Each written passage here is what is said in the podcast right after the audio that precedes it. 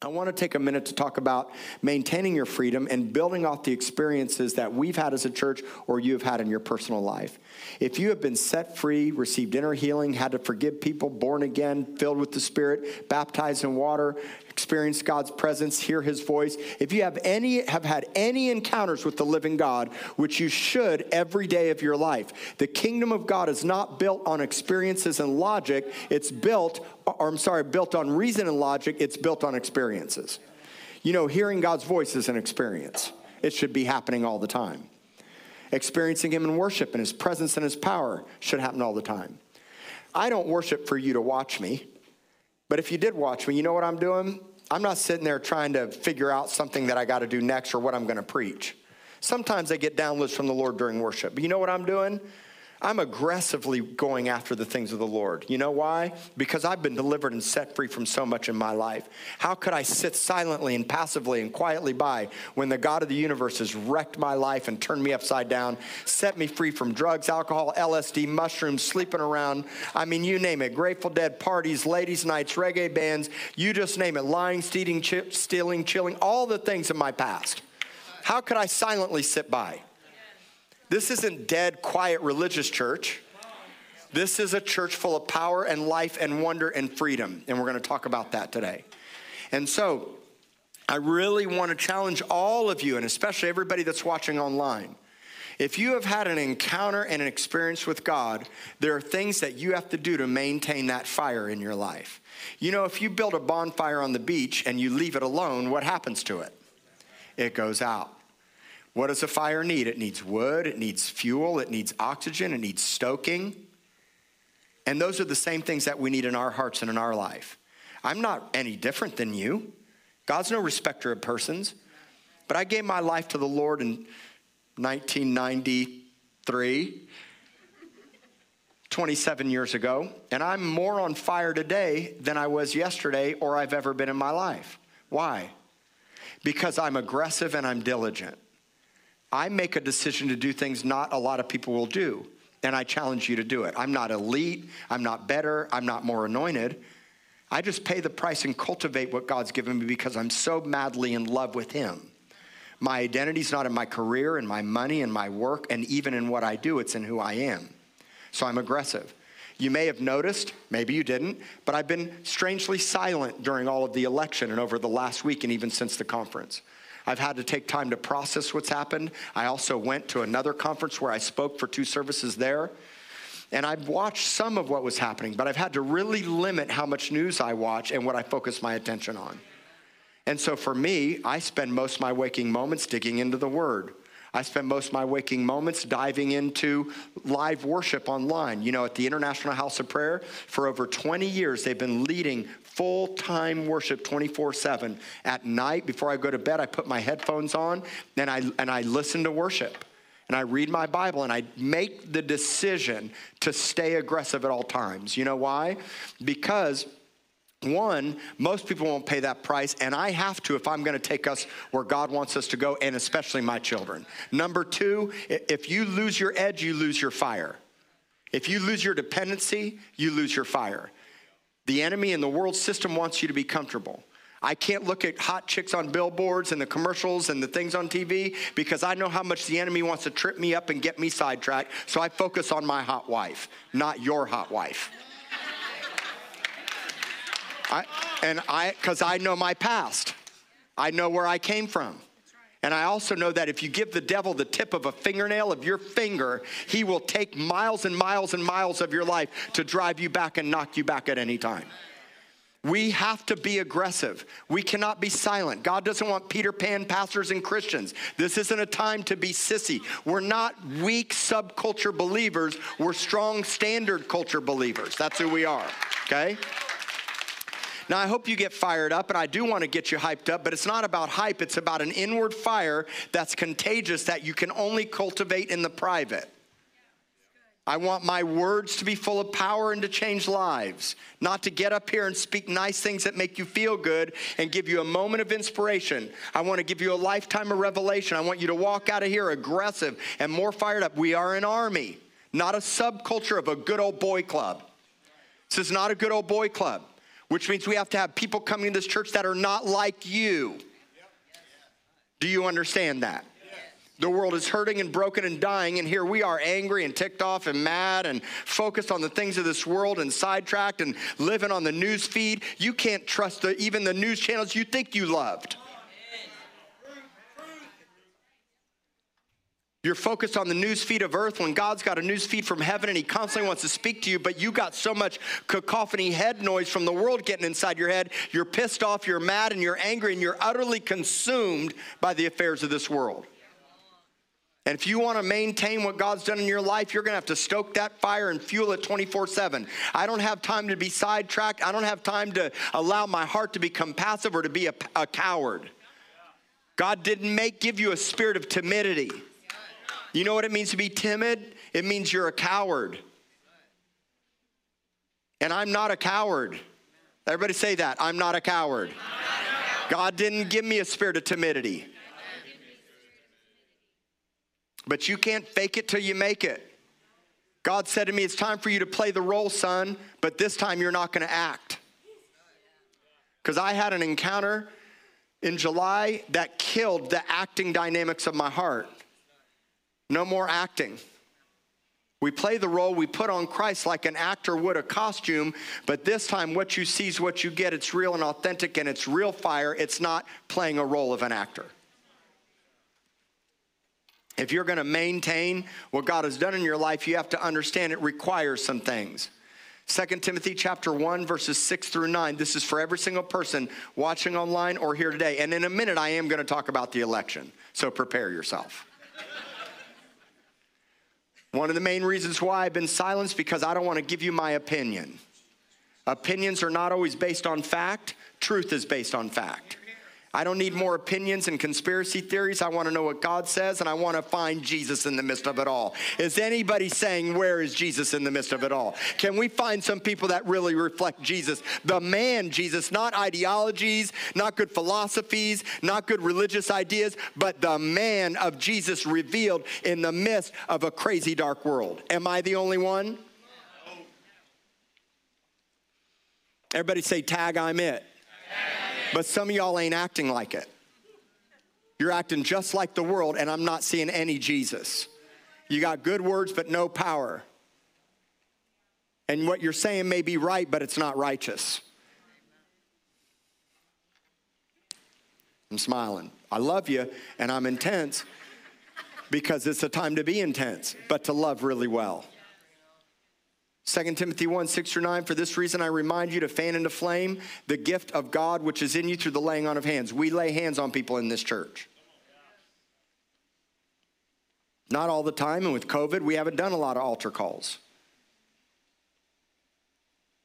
But if you've had somebody pray for you, prophesy over you, lay hands on you, if you've had an encounter and an experience with God in any way, shape, or form, you're to fan into flame what's been put inside of you. What does it mean to fan into flame? To fan into flame, another, many other versions say stir up the gift that's inside of you. To stir it up means to re-enkindle your mind right here. Because my mind and my intellect is always saying things to me that are contrary to what God says. That's why when you get born again, you get a new mind.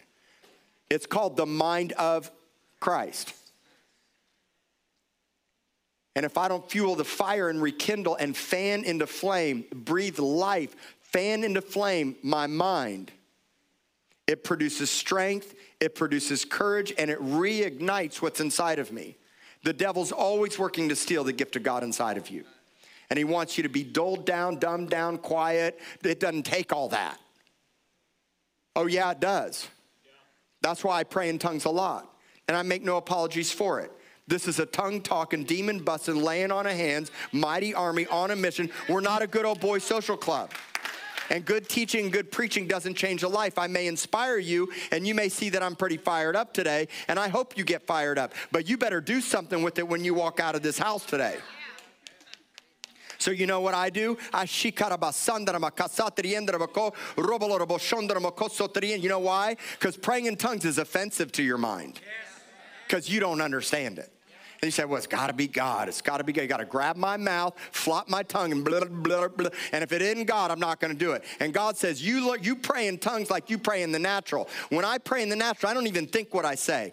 I say, Lord Jesus, thank you so much for this church and everybody that's here, the callings and the purposes and the families and the sons. Thank you for. Re-. Now, I'm not even thinking about what I'm saying because praying in tongues is, is like the air that I breathe for me.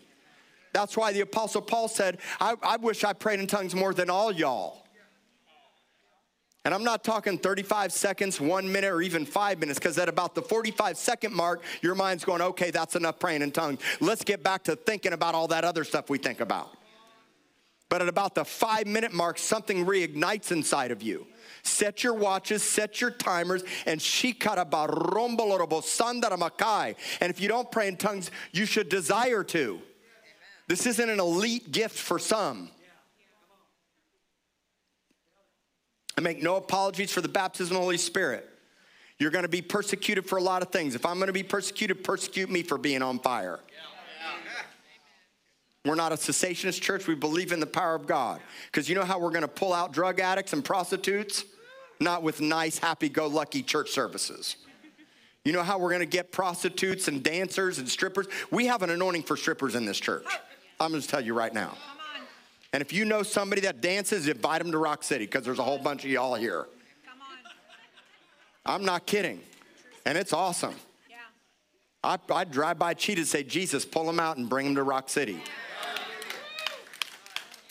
And I hope they sit right next to you in their little mini skirts. And if you're a single guy and you're checking them out, you got a problem, you better come talk to me so we can get some deliverance. Because when God brings girls in here that are hurting and broken and hot and desperate for community, and you're the single guy in here thinking, right, check them out and hook up with them, and you hook up with them, and it's the dad of this house, I'm gonna kick your crack. And I'm just telling you right now. And that's not a religious thing.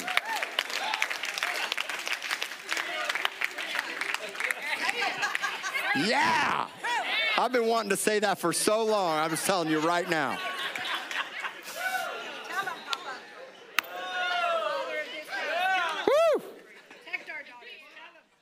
There's a harvest coming, and the people coming in don't look like you, act like you, sound like you, but they were like you. All these people you hate, you're dissing online, you need to stop doing what you're doing because God wants to save them, not push them away. You have to fan into flame the gift of God that was given to you. The weapons of your warfare, Hebrews 10:4, are not carnal, but they're mighty through God to the pulling down of strongholds and vain imaginations that exalt themselves against the knowledge of God. And every single thing trying to exalt itself in your mind against the knowledge of God. From the news to your own flesh and your own soul. Every day you have to be aggressive and fan into flame the gift of God that's inside of you. And I'm just going to say this because I just said it. I'm going to make a statement to every one of you. And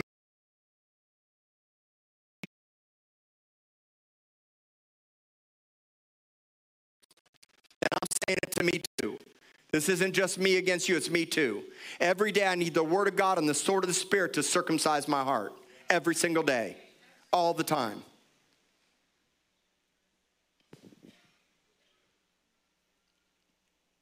There's a reason why God had men get circumcised in the Old Testament. Because you want to know the correlation between your penis and your heart? You want to know?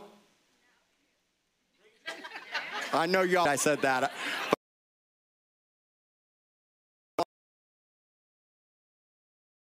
Maybe not your girls, but the boys. You want to know? They both have reproductive power. And if you don't have your heart circumcised, guess what's going to rule your life? Oh, don't, I'm not kidding. This is for everybody. Men and women need their heart circumcised all the time. I don't have time to play around with you know what. I'm married. I love my wife. I keep my heart circumcised because I got to reproduce sons and daughters. That's why pornography is so prevalent today because when our hearts are not flamed on with a passion for the king and our hearts aren't circumcised, guess what we're running to? It's a wrong garden of pleasure and delight.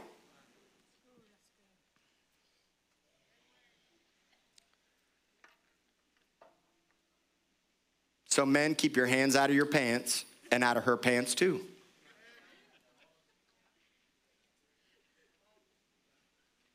And if you are, come get some healing because we'll love you through it. I care about you. Because I was that guy too. The Spirit of God, verse 7 For the Spirit God gave us does not make us timid, but gives us power, love, and self discipline. Don't be ashamed of the testimony about the Lord or me of his prisoner. When you're timid, you're ashamed. When you have power, love, and a sound mind, it makes you self discipline. In fact, many versions of the Bible say sound mind, but some say self discipline. Sound mind and self discipline go hand in hand. The Bible says a man or woman without discipline is like a city with broken down walls. It's like living with the front door of your house kicked in and then sleeping that way all night long. And you don't want to sleep with your front door kicked in in Corpus Christi, especially Flower Bluff because you never know who's going to walk in your house. So, self discipline and a sound mind go hand in hand. And if I don't have God's word coursing through my veins, his voice, if I'm not living in a position of worship and aggressiveness, my mind will go crazy. I'll be consumed by the things and the affairs of this world. I'll be consumed by what other people think. I'll live in constant fear and timidity. It's how the enemy wants you to live, but God's given you something better. Let's say that God gave me something better. It's full of power, it's full of love, and a sound mind. Now, watch this. Don't be ashamed of the testimony about our Lord or me of his prisoner.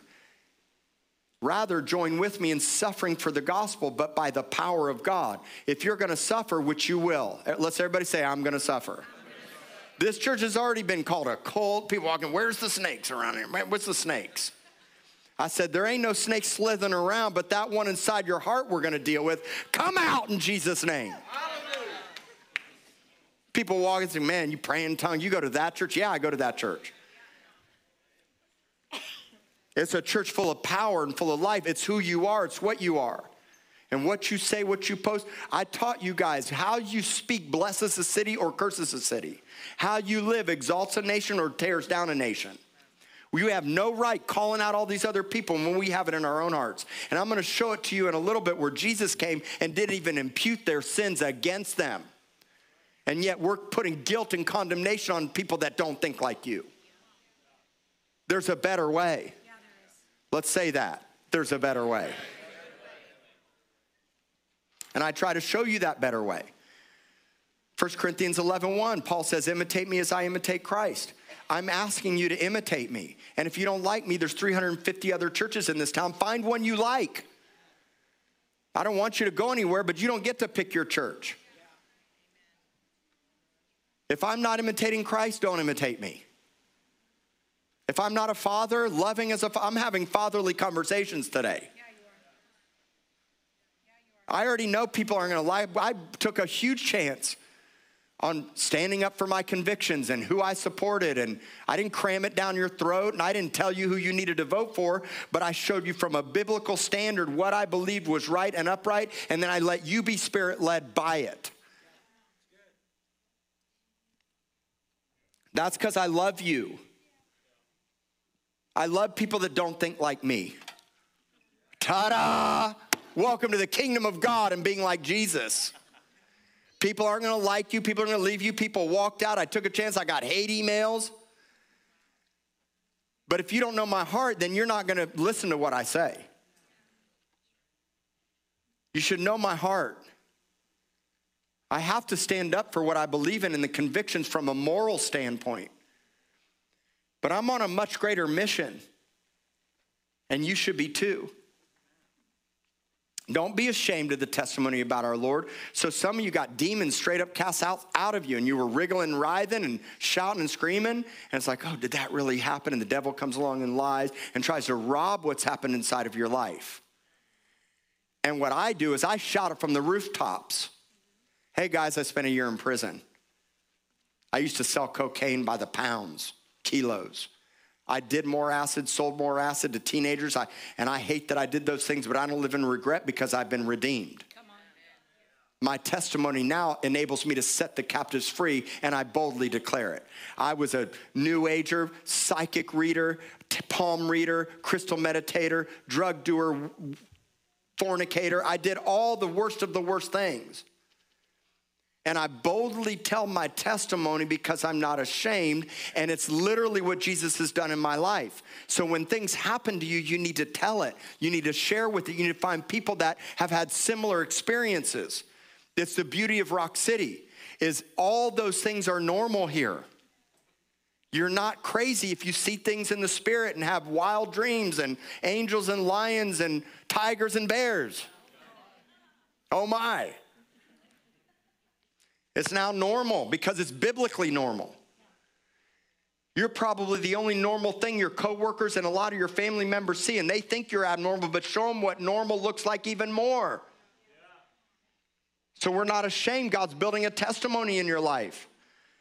Join with me in the suffering of the gospel by the power of God. He has saved us and called us to do what? To live a holy life. He's called us to live a holy life. Righteous position requires righteous living. And when you blow it and bomb it, you have an advocate. Pick yourself up, stop giving up and running away and hiding in shame. I bombed it a thousand times as a Christian, thousands. But I learned from my mistakes and my failures, and I picked myself up and I dove into the word and I never gave up. Stop letting the person next to you offend you or something I say and getting upset. As soon as I start to say something you don't like, I'll go find another church. And we visit churches like fast food restaurants. We need family. We need fathers. We need mothers. We need brothers. We need sisters. We need a body. And you can't do that if you're hopping churches all around town. Find one and be spirit led. You don't even get to pick your church. God tells you where you're supposed to go, and He'll often call you to a place you're uncomfortable. He called us to live a holy life. And guess what? It's not because of anything you've done. Stop giving yourself all these credits and accolades. You're not that good. In fact, you're not even that, you're not even good at all. The heart's deceitfully wicked. Let's just own up to it. You don't want to know some of the stuff I think about some of y'all. no, not you. But I confess those things. Nine weeks of confessing. I mean, I don't know what else to do. It's like, you know what? Now I'm aware. I'm woke, woke, and I start dealing with the stuff in my heart and repenting because I realize that I can't harbor those things inside me anymore. It's not because anything you did, but because of his own purpose and empowering grace. This grace was given us in Jesus Christ before the beginning of time. So you got to keep fanning into flame. You got to break the spirit of timidity. We're not cowards. I'm not a coward, but I have huge, monstrous fish to fry. Nations, so do you.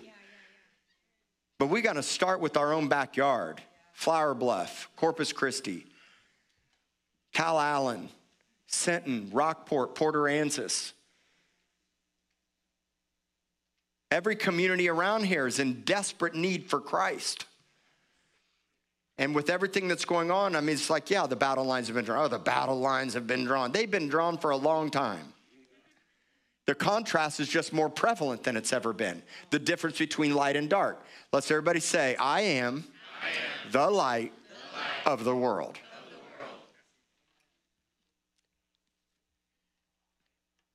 Don't believe the lies of the enemy. He's given you something so much better. Don't be ashamed. Join in the suffering and pray in the Spirit and worship. Spend time in the Word. Get good friends around you that'll lift you up and prophesy life over you, that can measure you when you screw up, but they do it with love, forgiveness, grace, kindness, gentleness. You're being consoled by Christ. You have, you know, the Bible says in Philippians 2 if there's any fellowship of the Spirit, and if you look up the word fellowship, it literally means I'm a friend with the Holy Spirit. And the Holy Spirit's not a theory, is a man. And he lives inside you when you're born again. So now you're not alone. You have the comfort and the power and the personality of a man living inside of you. And when you are a friend of the Holy Spirit, you're unstoppable. It doesn't matter what anybody says about me. It doesn't matter who spins out or goes sideways or what happens in the world around me. Though the world all around you is sinking sand, on Christ, the solid rock, you stand. And David said in Psalm 16, I've set the Lord always before me, and because he's at my hand of strength, I will not be shaken. And some of you are really shaken right now. Apathy, anger, hatred, lies, rejection, nasty Facebook posts, division, friends hating friends, family hating family, all over a political affiliation and who won the White House. If I live till I'm 90, I will vote in 10 more elections. 10. If my children live until they're 90, they will vote in 18 elections, all the way to 2092. Isn't that crazy to think about? That's not counting my grandchildren. How you live, how you love, how you represent, what you say, what you put into motion leaves legacy. And we're putting things into motion at Rock City Church. This is an incredible thing we have. It's not about me, it's decentralized leadership. But what God has given us and what God's put inside of you is a beautiful thing wherever you go, whether it's Tampa, whether it's to California, whether God calls you to New York, which would be like crazy. But you know what? There's on fire Christians in every area of this world. And darkness needs light. Darkness needs light. So maintain it. Make it stronger. Get more. You got delivered, man, there's more. Your life is like a blooming onion. And guess what? At 50, I had the most life changing peeling back of the onion in my life that I've ever had. No, actually, I wasn't 50, I was 49. It was in July. But this year, 2020, as hard as it's been, it's been one of the best years of my life.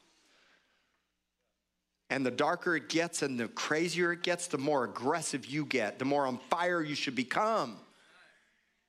We're not abating. If your strength fails in the day of adversity, your strength is small.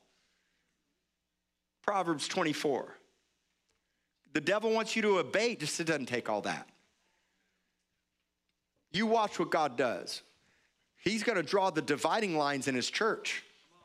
And it's not going to be based on political affiliations.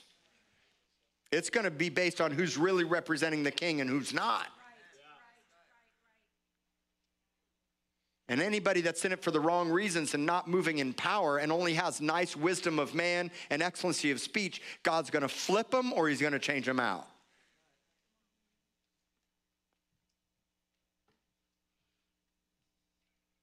The world seems to get darker more divisive and more demonic, but guess what God does with his church? Louder, lighter, brighter, more fire. I'm so excited. And yeah, I mean, things have been hard for me, so let's talk about the election. I vote biblical policy, not personality or based on personal preferences. I vote based on what my own personal convictions are and what I believe the Holy Spirit leads me to do according to God's word. I did my best to research the candidates and provide voter guides to each and every one of you. I did my best to educate you on who I believe the best presidential candidate was. I also taught you how we live and speak through righteousness blesses cities and exalts nations. I made a few very clear posts on my social media of who I was voting for without bashing anyone who thought opposite of me. Never once did I tell you, as your pastor, who you should vote for or shouldn't vote for, but rather, I did my best to lead you through insight and understanding on how we as Christians should vote. In the end, the candidate I voted for seems to not have won. It seems to not have won. And yes, I have many thoughts and theories concerning why. I do believe there's a demonic agenda that requires us as believers to engage and fight for the lives of people and the soul of our nation. And that demonic spirit is working on overtime with an agenda to kill, steal, and destroy. It's always been the enemy's agenda. Of course, he's going to work it in politics. Okay? At the same time, I have an eternal perspective on world events and see things with vision by the voice of God on a daily basis, and you should too. Eternity starts now. The Bible makes it explicitly clear earth is not your home. I'm going to do all I can to affect change, but we are kings and priests and sojourners. We're pilgrims passing through, ultimately headed to eternity with a king. And if anything, eternity and an eternal perspective should be more alive and more awoke inside your hearts today. If you don't have an eternal perspective, you'll only live for the moment and you won't have vision to see the future. I will vote in a lot more elections. I will teach this church and teach my kids the beauty of this great nation, how it was founded, and what it means to stand up for biblical rights and freedoms. And though to me, I will love more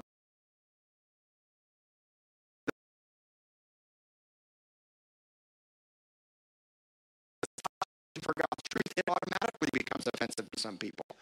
Guess I got a news flash for some of you. People are not going to like you. The faster you can realize that, the better. You got to stop trying to please everybody and be worried about what everybody thinks. The more on fire you become and the more passionate you become, just stand in a pole.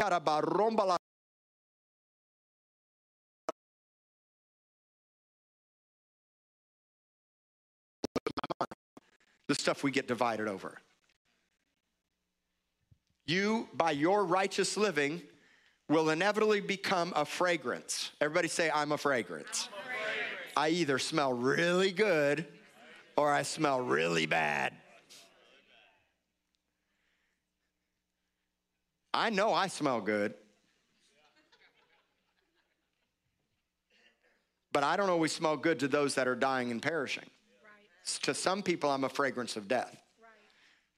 But to someone else who's hurting and broken, without hope and without life, guess what you become? To the person you least expected. Mark my words. The one you never, ever, ever, ever thought would give their life to Jesus.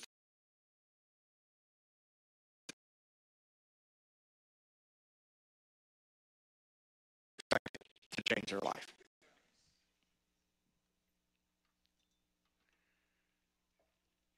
We have to have an eternal perspective. We have to be a good soldier and not entangling yourself with the affairs of this world. 2 Timothy 2, 3, and 4.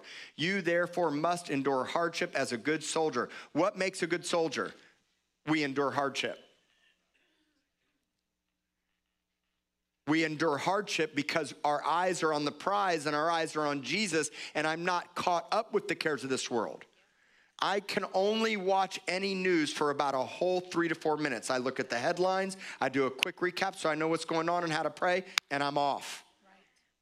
Even Facebook, in a lot of ways, has become a disdain. Right. I'll still use it, I'll still get on it, and I'll still celebrate when great things happen in your life. But Facebook's not my fighting platform. Why should I expect Facebook to conform to the things I expect it to conform when it's run by people that don't think the way I so what God means, what the enemy means for harm, God will turn and use for good, like the internet. There'd be no internet if it wasn't for God. The devil may have wiles and tricks up his sleeve, but trust me, God's got way more. The devil does not stand a chance. He's already defeated. We just need a church to rise up and take their position. Come on. What's happening with some of us? Angry and mad and weak and passive? Consumed by the cares of this world, we're entangled. Your prayer should be God, unentangle me.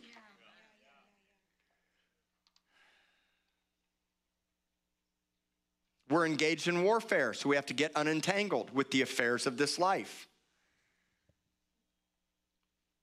People who haven't been and never will be. People haven't been and never will be our true enemy. Not Satanists, not atheists, not LGBTQ, those who are pro choice, pro gay marriage, gay couples that visit this church, which there are, by the way, transgender, Democrats, politicians, none of them are our enemies. And if I don't love really well, they'll never go, know the king the way that I do or you do. God's strategy is totally different than the world's strategy. The other Christians, oh, by the way, side note, I'm going to just go on this tangent. We had a, a, guy visit our church some time ago. I won't tell you, he's, he's a part of a organization that is really a cult. And he visited, and boy, when he came up to meet me, he just, man, he was mad at me. I don't even know about what. We got online, we did our live feed. He got on, and he, he got on the live feed and started posting how, how this church is full of homosexuals, and I, I allow gay couples to come to this church, and all I ever do is preach on money and coffee. and I thought, well, money and coffee are pretty important to my life. I mean, those are two pretty good things. But y'all know me. I I, I talk about it, but I, I don't even teach on it very often. I just tell you the best coffee in the world and where to get it. I mean, that's all I'm saying. But my point is, is that he started bashing. And that it blows my mind to think that if a gay couple walked in this church and sat down next to you, that people would automatically make an assumption I'm okay with their lifestyle. But what you need to know is that I love them to no end. And the better we love and the more we reflect, reflect Christ, the more He will bring the people that you have hated. And you know why Jesus hasn't come back yet, in case you forgot? Because the ones you hate, He's waiting for them to get saved. He's not come back because those, He doesn't want anybody to perish. And if they can't come here and find life, where are they going to go? Am I right? So when they walk in, man, high five, give them a hug, tell them how glad you are they here. We're not homophobic in this church. We love Jesus and we love every single person that comes in here. We don't compromise. I'm not reconciling darkness to light. I reconcile people to Jesus. We're in the ministry of reconciliation. You're never going to be able to be equally yoked with darkness. So the way you get equally yoked with that person you love that's in darkness is you reconcile them to him. That's the only reason why we're friends right now. It's the only reason why I'm here. You know, we got a guy that has come to this church, his life's been really touched. He moved to Dallas. He's a major with DPS over 42 counties overseeing all criminal investigation, including human trafficking, drug dealing, works with the DEA and the FBI. This guy is a big, just total, like hardcore law enforcement guy. He hears that I'm going to Dallas for the men's conference, says, Hey, I'd love to hang out with you. So on my way to Dallas, um, before I flew out, I called him. I said, Hey, why don't you pick me up from the airport? And when I landed, I had this crazy thought that if it wasn't for Jesus, the guy would be taking me to jail not a men's conference. And then I get out and I'm walking out the terminal and he's in an undercover car and he flashes his lights and I smile ear to ear and I'm going, this is a crazy situation. Only God. But God does the impossible. This guy needs Jesus as much as I do. Now he's taking me to a men's conference instead of prison. And the very real reality is, is if I didn't know Jesus, we would not be friends. Do you understand?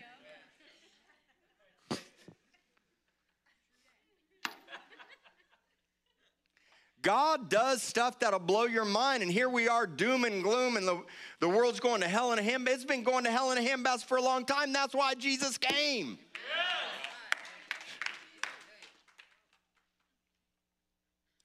Other Christians, they can be the worst misrepresentation. They make Christians can make it the hardest for me to do what I want to do. Please don't be them if you're a part of this church. What you pose, you're a part of this church, and what you one minute, man, Rock City, I got some. Next minute, I hate all you baby killers, and you do this. Next minute, oh man, you need to come to my church. And all those people are saying, I will never step foot in that church if you're there.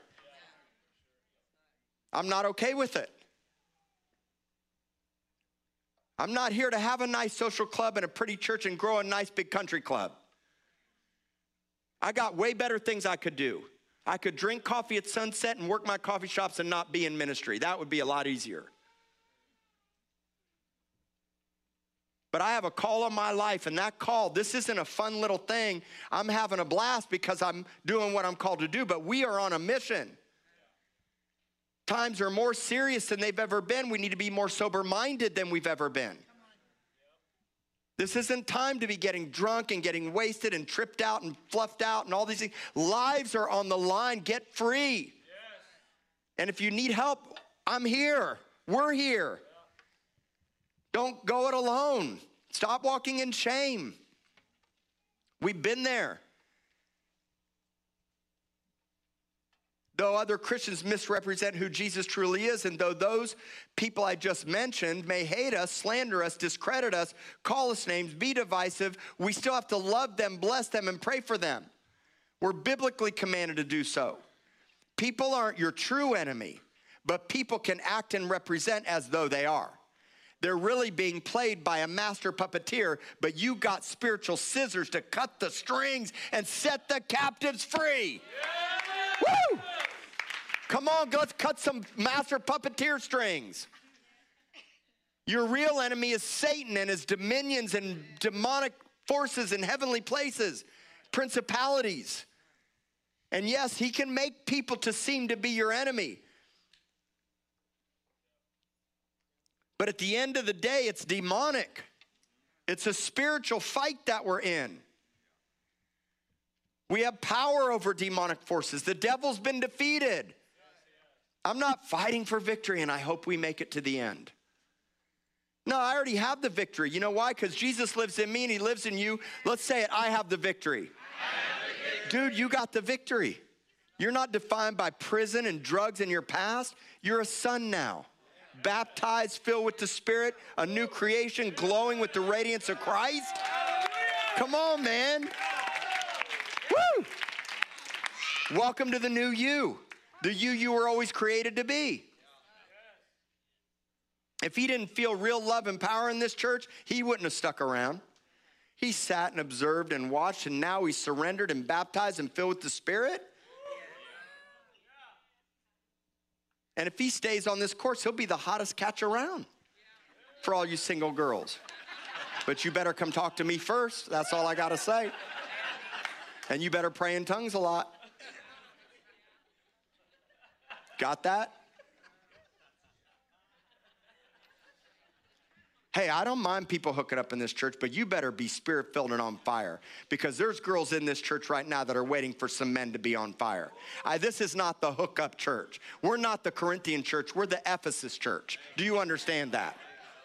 And we haven't forgot our first love. This church was birthed in warfare. I was birthed in prison and in Miami. I have a church and had to fight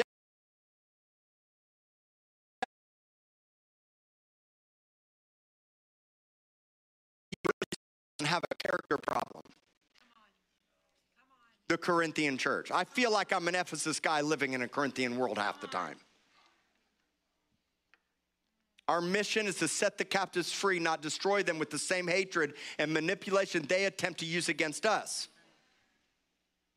Do you understand? God has got a better way, and He showed it to us biblically. Let's look at it. Ephesians 6 10 through 13. Finally, Rock City, be strong in the Lord and in the power of His might. Put on the whole armor of God that you may be able to stand against the wiles of the devil. Are there wiles of the devil? Yes. Does God give you a strategy? He's given you an armor to put on to stand against it. So the answer is put on your armor. And in the armor, you should study the armor of God in Ephesians 6 because every piece has a purpose. Let's say it every piece has a purpose. Study it out. I got something covering my mind the helmet of salvation. I got something covering my heart the breastplate of righteousness. I got a belt on and it's full of tools and it's called the belt of truth. I'm girded up. I got shoes on, ready to preach the gospel wherever I go. Now, I don't tell you half the time because I'm not trying to give accolades to myself, but I'm going to tell you a funny story. I made it my decision that every single time I catch an Uber, around.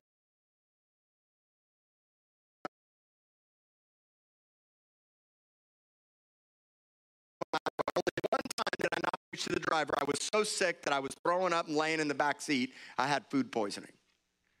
And so I go to this conference in Dallas and I get up early because I want to find some coffee and something good to eat. and it's a depressing situation if you're traveling right now because most hotels don't have any food and it's dead as a doornail. And I go downstairs and there's nothing good. There's a We Proudly Brew Starbucks. I'm like, well, I'm proudly walking out of here. now, hey, hey, if you work at Starbucks, listen, don't get offended. I wouldn't be in business if it wasn't for Starbucks, and they're a good second best. I'm not kidding. But you know, those We Proudly Brew, they're not even a real Starbucks. I mean, if I'm gonna have one, take me to a real one. And so I'm like, well, shoot, I'm just catching Uber to Sprouts. So I sit down and I go to get on Uber and I'm not feeling very good. My stomach was a little upset and it hits me. If I catch that Uber, I gotta preach to the driver. And I was not feeling it. And I'm like, man, I don't really wanna preach to the driver today. I'm gonna be honest.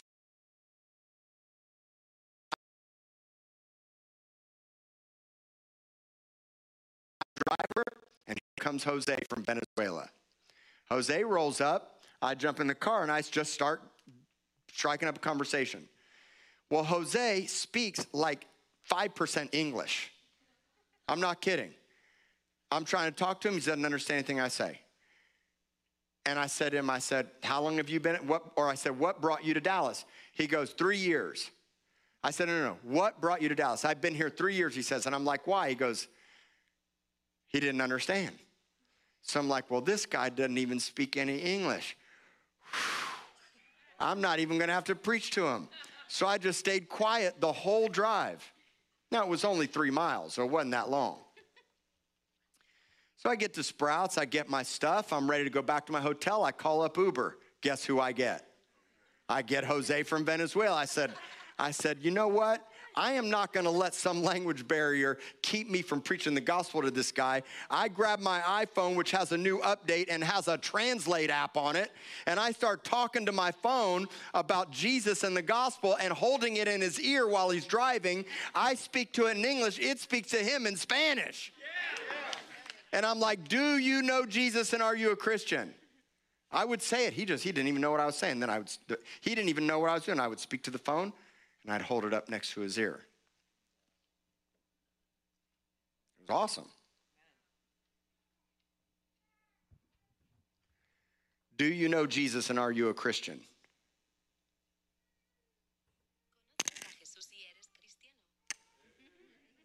I'm having a conversation through my iPhone. And he's shaking his head. And then he grabs his phone and he shows it to me where he had just gotten baptized. And I was like, oh, yes. This guy just surrendered his life to Jesus. So I just say, I don't even have to ask him if I can pray for him. He won't understand what I'm saying anyway. I lay hands on him in the back seat and I start praying over him. The thing is, is we are the light of the world that proclaim the gospel and reconcile people back to God everywhere we go. You want to end abortion? Get people born again. You want to and start speaking to politicians and building relationships and influencing them. Start gathering and congregating so we can have a greater level of influence together. Pray for your enemies and begin to bless them so that God will give you favor and open the doors to influence their lives. Sure, I make my voice heard. Sure, I vote right. Sure, I teach my children.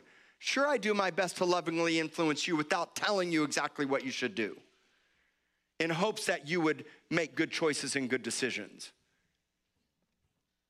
So we put on the armor of God, verse 12, because we don't wrestle against flesh and blood, but against principalities, powers, rulers of the darkness of this age, spiritual hosts of wickedness in the heavenly places. So I want you to take up the whole armor of God so that you may, may be able to withstand in the evil day and having done all to stand. So you know what? I've done all. Guess who's still standing? And all along the way, I stumbled and I fell many times, but I picked myself back up, put the armor on, and I'm still standing. Can you relate? That's right. The only offensive strategy that God has given you in the armor of God is not the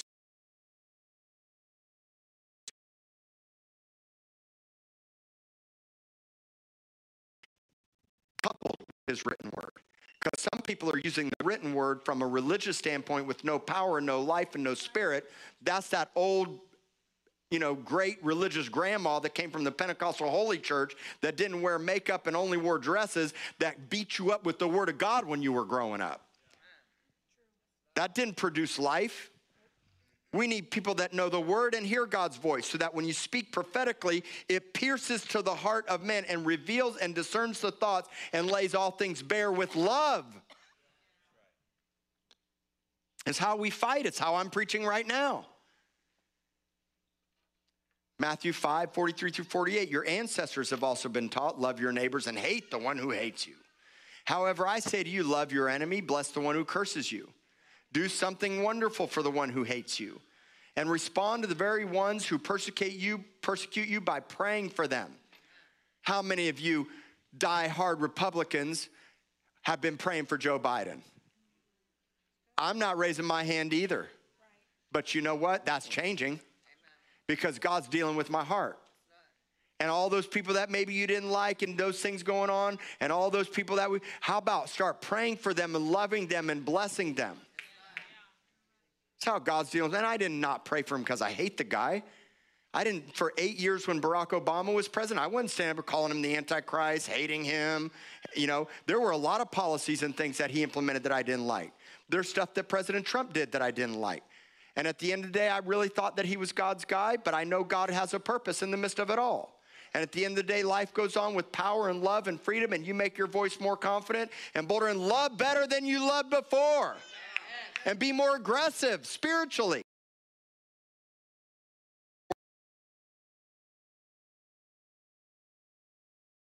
Reveal your own identity as children of your heavenly Father. So, how we love, how we bless, how we pray reveals who you really are. Who are you? We're sons and daughters of the living God. We're children of God. And He's our Heavenly Father. He's kind to all. He's kind to all. It blows my mind. If I was Jesus, I would have done come back already. have you ever thought about that? I mean, there's horrible things, the pedophiles and what's happening to children, of course, abortion and all these things that I hate with the power. But man, I would have done long come back a long time ago. right? It breaks my heart to see what, especially when it comes to children. I mean, you want to really Man, that's what nothing gets me as, as angry or fired up as injustices to children.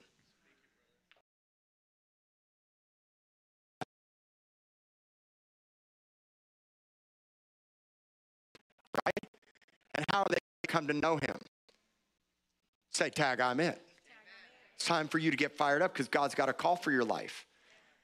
And it's not being consumed with the affairs of this world. You're going to use everything God's given to you, your beauty and your talent, and all those guys that come checking you out think, man, you're so high. You say, well, why don't you come to my church? And if they don't life, then they need.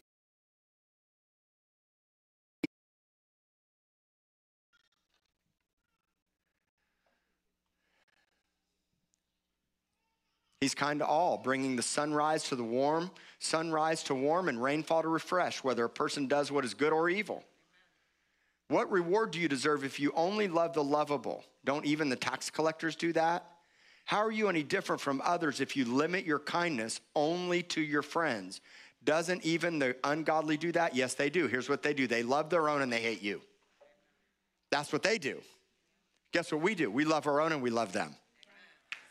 We don't repay them hatred. They may look, we're gonna already be called all kinds of names. Just flame on, you're gonna be persecuted. Get spirit filled, start praying in tongues and casting out some demons. Oh, you better be ready. Everybody has a cross to bear. And the cross isn't just not sinning. The cross is representing and reflecting and persecution coming just like it did to Jesus, and you lay your life down no matter what. That's what it means. Since you are children of a perfect Father in heaven, you're to be perfect like him.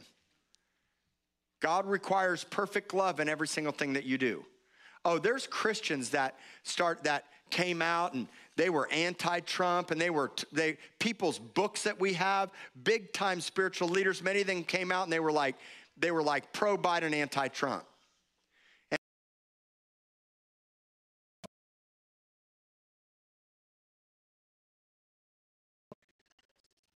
That's my flesh for a moment.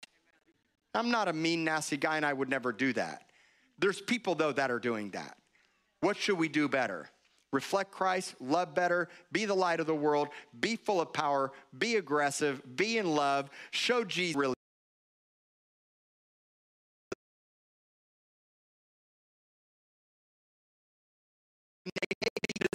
But you know what God says about that? He's hanging on a cross and he says, Forgive them, for they know, Give them for they know. John 13, 34 and 35, a new commandment I give to you that you love one another as I have loved you, that you also, uh, I, as I have loved you, that you also love one another. By this, all will know that you are my disciples if you have love for one another. That's everyone. All will know by your love. As true Christians, we have a responsibility to save the lost, not make them our enemies. Though they may treat us terribly and truly become an enemy of God, he has something to say about that. Here's what he says Romans 12, 17 through 21. Try to get even. Never. In every area of your life, never hold a grudge. You don't ever have to get even with somebody. But plan your life around the noblest way to benefit others, even when they do you wrong. Do your best to live as everybody's friend. Do your best. They may reject you in your friendship, they reject, rejected Jesus. And I know it hurts, but Jesus was hurt. How did Jesus respond? Stabbed in the back by the ones you love the most, and you're so hurt and so bitter and so unforgiving and so mad. If Jesus can do it and he's inside of you, you can do it. And we can help you through it. And look, if you're bitter and you're angry and you're hurt and you need to forgive and somebody's done you wrong, come and see Marlene, myself, Dawn, or Aunt Jeremy, or any leader here. We're experts in leading people through forgiveness. Forgiveness is the golden key. People are divided by race. That's the stupidest thing I've ever seen or heard. It's completely idiotic. It's so completely demonic. But everybody say, tag, I'm it. We reconcile people to God and to one another. Beloved, don't be obsessed with taking revenge, but leave that to God's righteous judgment, justice. For the scriptures say, if you don't take justice in your own hands, I will release justice for you. And let me just tell you, it's a fearful thing to fall into the hands of the living God. He's a consuming fire. I would much rather have God do the justice work than myself. I'll make my voice heard. I'll stand for justice. I'll stand for the voiceless. And I will still continue to vote and stand for the positions that I believe God has called me to stand for. I am not a silent pastor nor is this a political church. We are a kingdom church involved in transforming the political landscape. Separation of church and state is the most misunderstood, jacked up thing in the world system around us. What that means is the political system should not in any way try to tell me what I can and can't do. At the end of the day, we could have opened church during the first shutdown, and I would have been defiant, and I could have done it and got arrested, and I didn't care. But God had a better way during that time. And when we reopened, I made the decision that we're not stopping and we're not shutting back down, even now, what's happening, even what comes down the line. I draw, and there's still churches today that are shut down and not opening. Children have fallen to the wayside, families have fallen to the wayside, domestic violence, pornography, abuse, it's all on the rise in the world, but it shouldn't be in the church. Do you understand? We're the kingdom standard, not a subculture. Don't be obsessed with taking. If your enemy's hungry, verse 20, buy him lunch. Win him over how? With kindness. For your surprising generosity, it surprises them. Wait, I've treated like crap and you're being nice. Do or did. Guess what? I'm gonna love you even better. Hey, bro, I know you don't like me, which is a spiritual thing. It's not you, it's the Jesus in you. But you know what? I'm gonna show you love. He gets here for you whenever you need me. But you know what we often do? We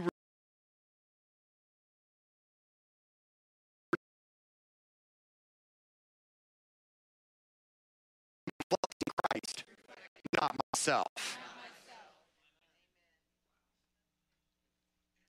Look at verse 21. Oh, I'm sorry, let's finish this. Your surprising generosity will awaken his will awaken the other person's conscience and God will reward you with favor.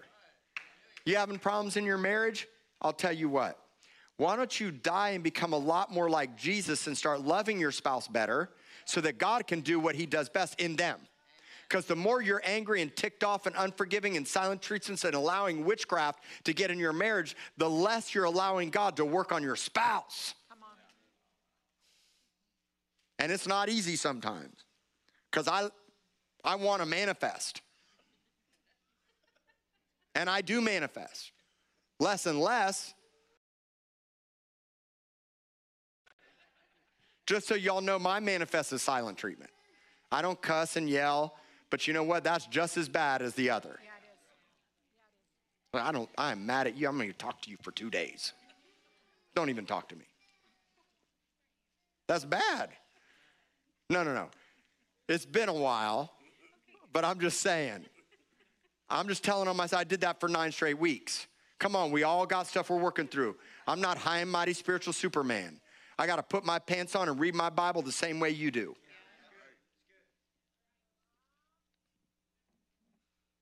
Look at this.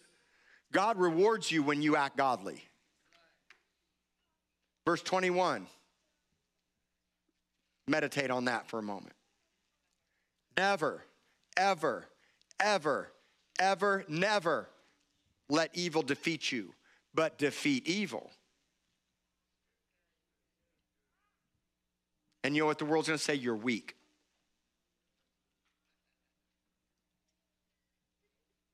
They're going to say you're passive. People see love, man, I'm just going to love better as a weakness. You're not a man's man. Let me tell you, I own guns. I'm just buying an AR and I make no apologies about it. I like guns. I like my freedom. I'm proud to be an American. I stand up boldly. I pour lattes. I pour rosette and lattes, and I wear I wear Tom's shoes at times. That doesn't make me any less of a man. And when my wife says, put those skinny jeans on, I'm like, come on, baby, I'll put them on just for you.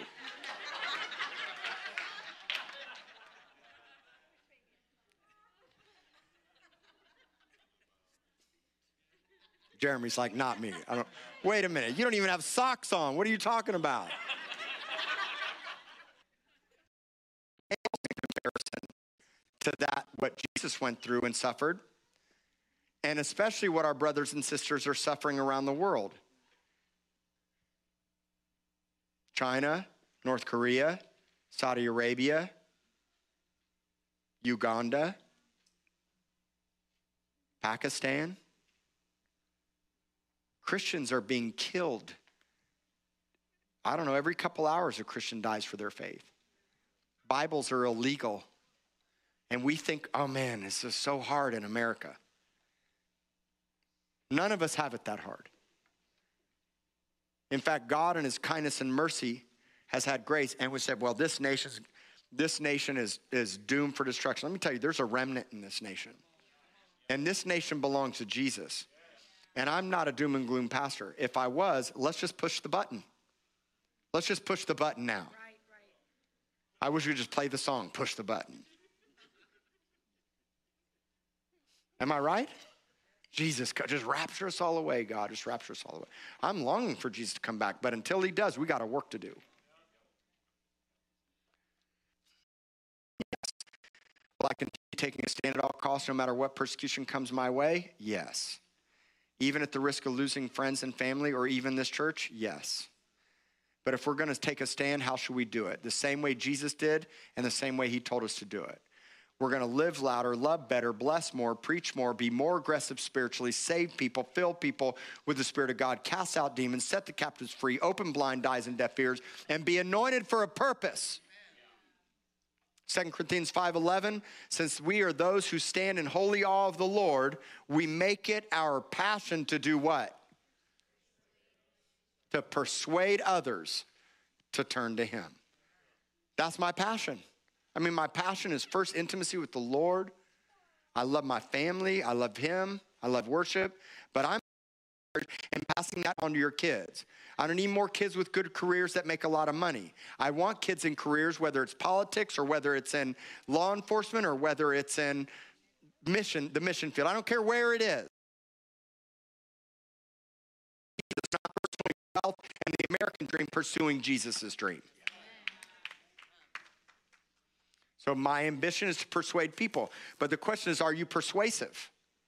Because some the things that I'm saying I would never persuade me. If I was an unbeliever and I didn't think the way you thought, and I saw some of the posts that I see, I would be like, if that's the way Jesus is, typical same old thing, I'm out. 2 Corinthians 5 18 through 21. God made all things new and reconciled us to himself, and he's given us the ministry of what? You know what it means to reconcile? It means to restore friendly relations. It means to bring back into a spirit of harmony. It means that now, when I was separated, I'm brought back to. It's love without hooks. It's me bringing people to Him. If you want to see the nation shift and people shift, this is shift, then you. It was through the anointed one that God was shepherding the world, not even keeping records of their transgressions. There it is. He wasn't imputing the sins back to the people, he took them on himself.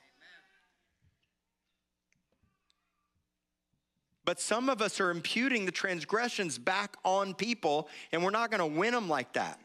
Now, I'm against the spirit of the age, I'm against ungodly systems.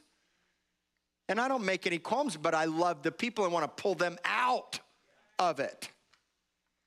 He's entrusted to you the ministry of opening the door of reconciliation to God. Everybody say, I'm going to open the door.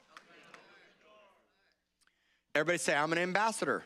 Verse 20 of the anointing. You know what an ambassador is? It's a delegate, it's a delegate that has full power and authority to represent the one in whom sent them. That's you. That's you. You have full authority to represent the king, whether people like it or not. You know who you are, you know what he's done, you know who's inside of you. So you have a ministry of reconciliation. You're an ambassador of the anointed one who carry the message of Christ. We carry the message of Christ to the world as though God were tenderly pleading with them directly through our lips. God's got to plead through his people. Come back to Jesus. Turn back to God and be reconciled to him. We cry out. Come on, sons and daughters. Come on, beloved. Come on, church. Come on, Flower Bluff. Come on, Corpus Christi. Come on, United States of America.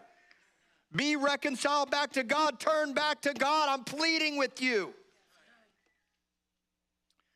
For God made the only one who did not know sin to become sin for us, so that he who did not know righteousness might become righteousness of God through union with him. Jesus literally became sin for you.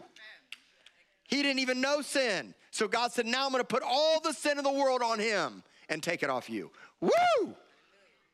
People are busted with shame, beat down and broke down with hurts and pains. You have the answer. His name is Jesus. Plead with people to. Re- I'm going to plead louder now. I mean, I was loud before. If you thought I was loud before, I'm more, I'm gonna be louder than ever before. And the harder it gets and the more adversity that comes, guess what? The more fired up we become. You should be fired up right now. You should be excited to be alive right now. We have nothing but hope.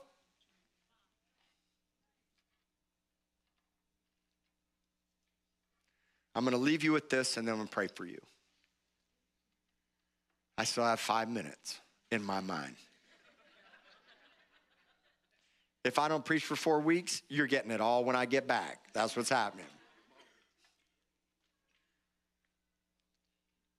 2 Corinthians chapter 4, verse 1 through 5. Now, everybody say, now. It's because God's mercy that we have been entrusted with a privilege. Everybody say, I have a privilege of this new covenant ministry. And we're not going to quit or faint with weariness. We reject every shameful cover up in our hearts, that is. We renounce every hidden area of shame. I have no shame. We have no shame. Everybody say, no shame. So we reject every shameful cover up and refuse to resort. You know what happens when you have a shameful cover up? You resort to trickery or distorting the word of God. Instead, we open up our souls to you by presenting the truth to everyone's conscience. in the sight and presence of God. God's always watching. He watched me with that Uber driver. He knew what was in my heart. And he spoke to me. He's like, You're going to let a language barrier hold You're going to let how you feel hold you back? I'm like, No, I'm going to get my phone and get that translate app. Instead, we open our souls to you by presenting the truth to everyone's conscience. Verse 3 Even if our gospel message is veiled, it's only veiled to those who are perishing. For their minds have been blinded by the God of this age, leaving them in unbelief. Their blindness keeps them from seeing the day spring light of the wonderful news of the glory of Jesus Christ, who's the divine image of God. People need to see Jesus, the man, not the religious principle. Jesus is a man. We need to introduce people to him. And if people don't see him, why wouldn't they? They're blinded by who? The God of this age. We don't preach ourselves, but rather the lordship of Jesus Christ. For we are your servants for Jesus' sake. We must not lose heart or let our love grow cold. We must stop hating our enemies and persecuting those who persecute us. There's a better way. We're sheep among wolves. Jesus said, I send you out as sheep among wolves. I'm sheep to Jesus, but not sheep to the world. Right? We're harmless as doves, but we're wise as serpents. We reconcile people by removing demonic blinders. We'll never be reconciled to others properly without reconciling, without reconciliation to Jesus first. We're not nice, passive Christians. I can be nice, but a better word is be kind. A lot of times being nice is fake. We don't reconcile with darkness, we reconcile light with light. We have our eyes on Jesus, our ears are open to his voice, we're led by a spirit, and we represent as true sons and daughters. That's what I have to say. And I'm excited. I'm excited for you, I'm excited for us. And I mean, I don't like a lot of things that are happening in our nation. But you know what? For such a time as this. Can you see it? Please see it. For such a time as this, let's say it, for such a time as this, I was born. For I release you. Jesus, I thank you for every single person here. I thank you for their lives, the witness, the light, the reflection, the love, the power. I thank you, Lord God, that you're still on the throne. And when the nations rage and plot a vain thing, you hold them in derision and you even laugh at the thought that anything could assault the lordship of Christ. Lord, you've given us a ministry of reconciliation, and I pray that we would plead boldly, tenderly, and lovingly with the world to come back to Jesus.